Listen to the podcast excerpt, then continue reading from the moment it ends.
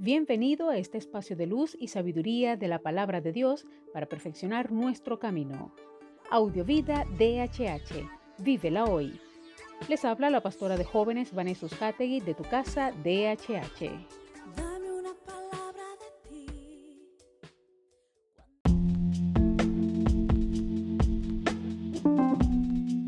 El mensaje de hoy se titula Hijos de Luz.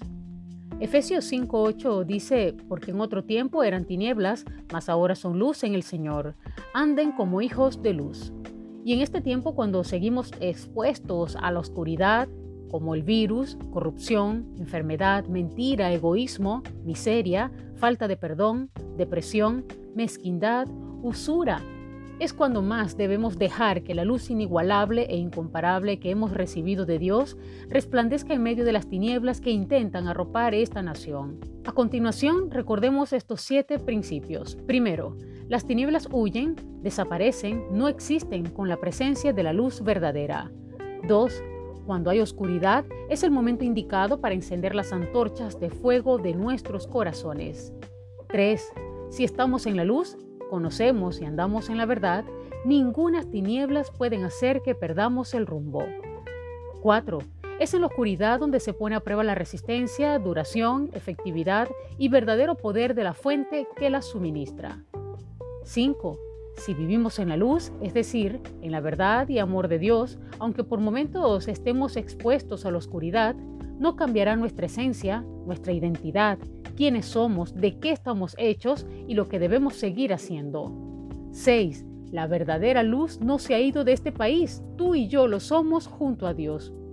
Y por último, es tiempo de avivar el fuego del don de Dios en nuestros corazones, ese que te hace amar y perdonar, el que te mueve a ayudar, a ser solidario, a ver no solo por tu interés, sino también por el de tu prójimo. Está siendo probado y procesado como el oro. Es tiempo de reflejar la verdadera luz que está en ti. Recordemos lo que dice Isaías 62.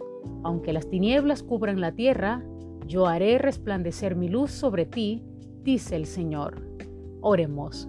Gracias Padre porque eres la fuente viva de nuestra luz, la que nos hace alumbrar, la que nos hace resplandecer y la que nos hace estar como un fuego encendido donde quiera que estemos, como ministros de tu gracia, como ministros de tu gloria. Padre, aviva el fuego del don de tu Espíritu en nuestras vidas, que donde quiera que estemos, reflejemos tu amor, tu poder y tu luz, la luz verdadera que necesita este mundo. Gracias Señor. Amén.